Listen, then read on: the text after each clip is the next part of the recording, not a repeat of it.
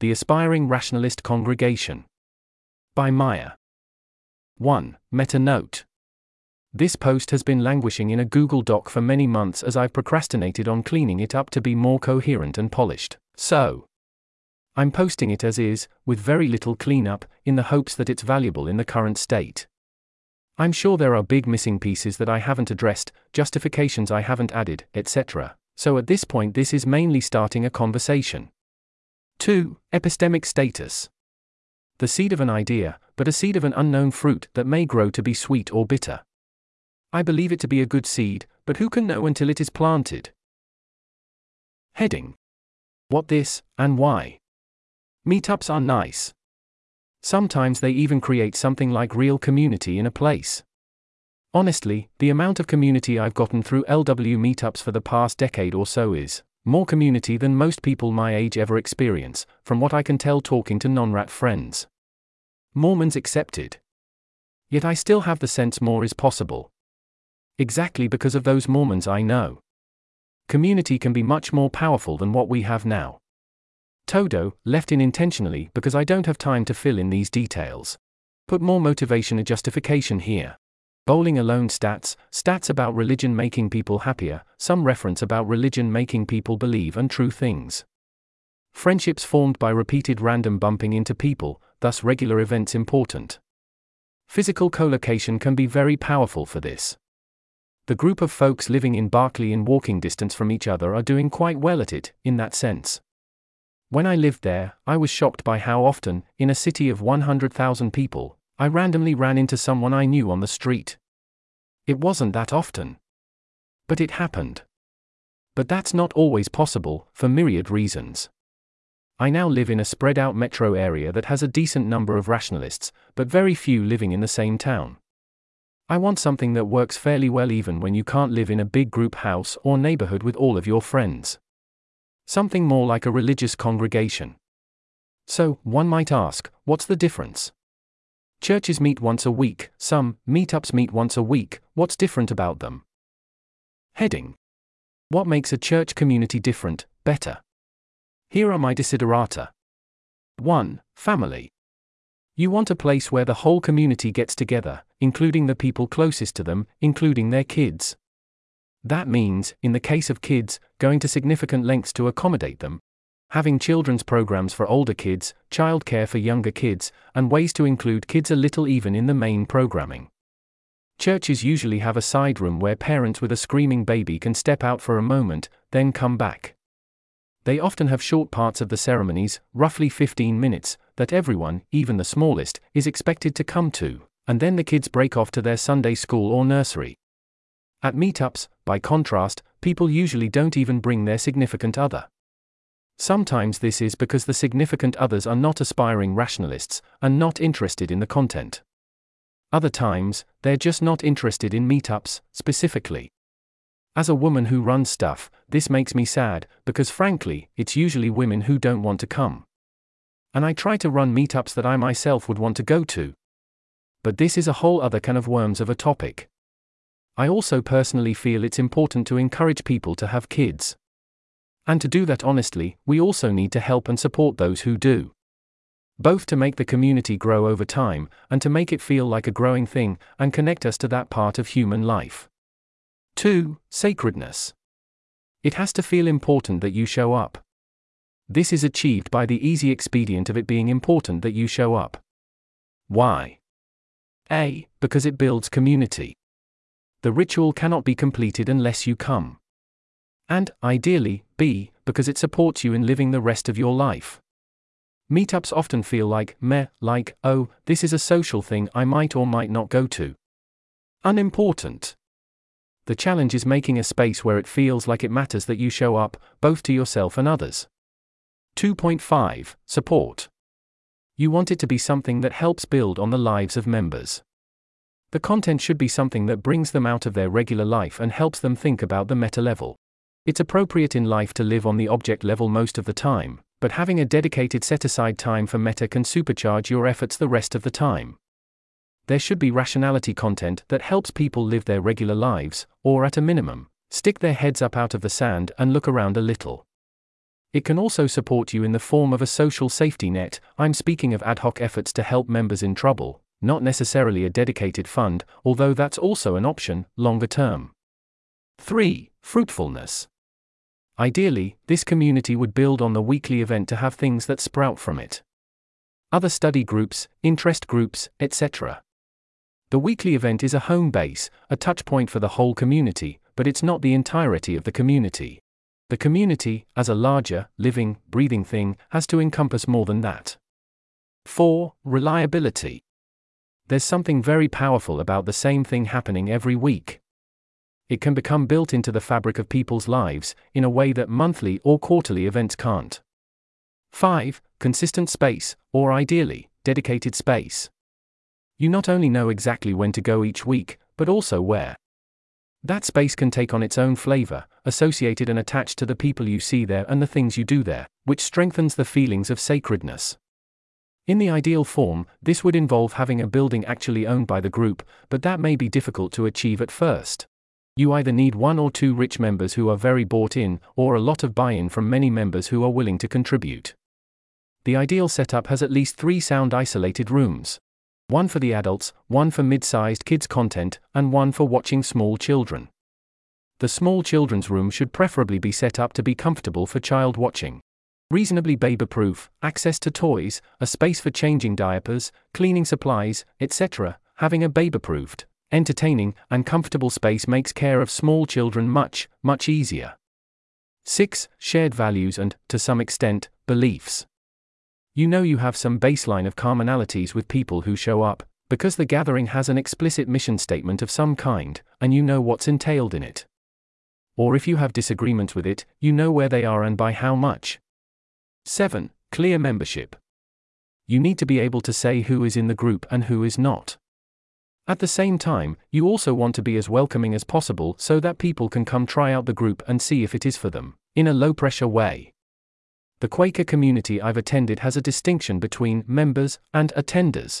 Anyone can attend, or even be on many committees, but in order to become a full member of the meeting, you have to go through a process where you declare your intention to join and have a conversation with a committee. Having such a clear distinction is valuable for helping people feel part of the community. I think it would also be good to have a distinction between current and lapsed emeritus members. This way, you continue to have the focus on people who are actively participating in the community, but still recognize folks who have contributed in the past. Why this is important to me personally. In a Quaker community I have been part of, I've actively attended for a long time, and there are many folks who are full members but haven't come in years and in fact have moved far away. It felt crappy that I was actively contributing, but the folks who weren't were considered more part of the community than I was. Although to be fair, I never went through the full membership process, but neither did they, in many cases, as the meeting waived that process for folks who attended as children.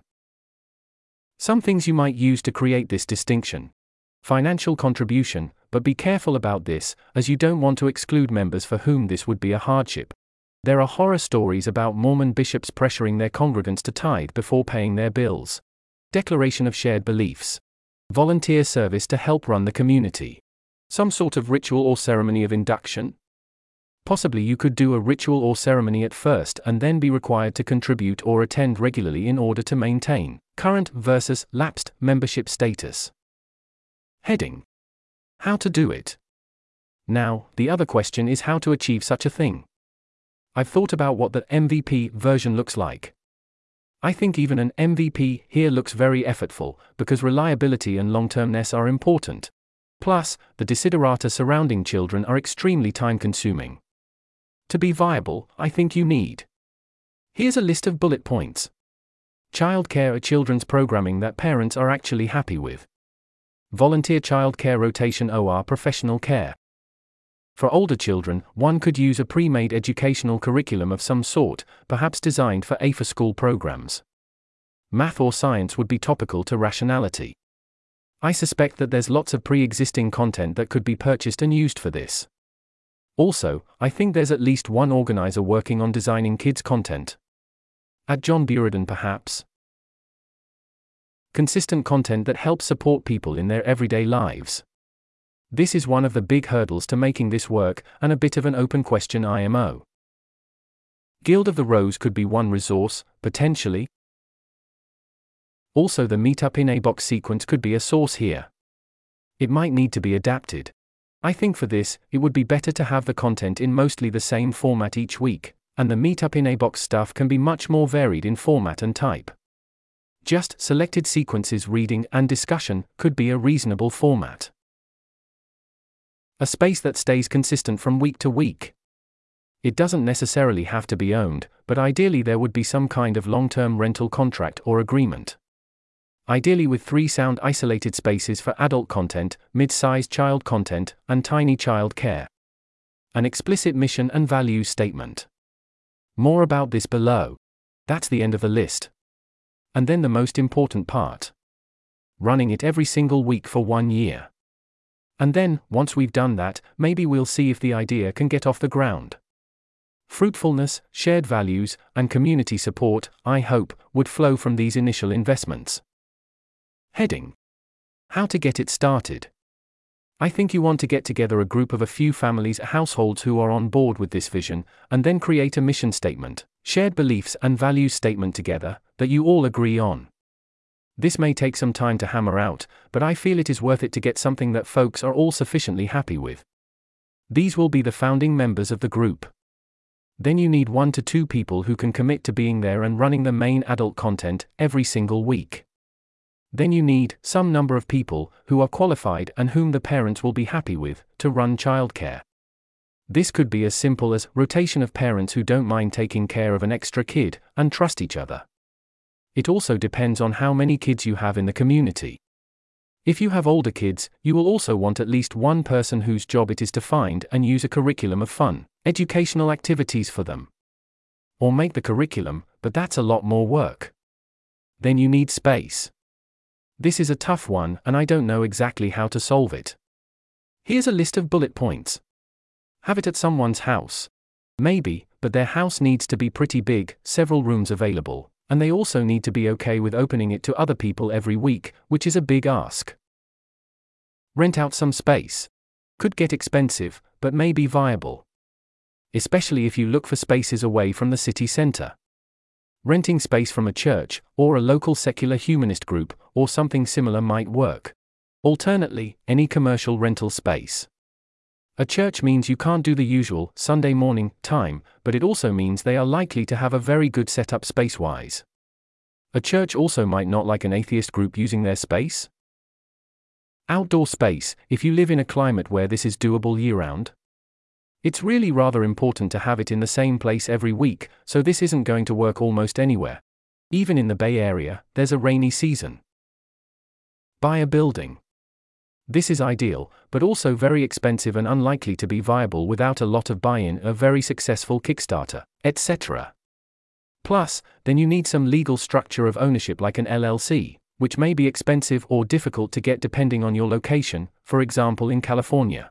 It's a minimum of $800 per year, and when you're buying physical property, you can't even get out of this by registering in Delaware. Simply put, the required amount of investment here may just be too high for a group that doesn't exist yet. That's the end of the list. Money could come from some combination of the founding members and or a funding organization that gives money to community efforts.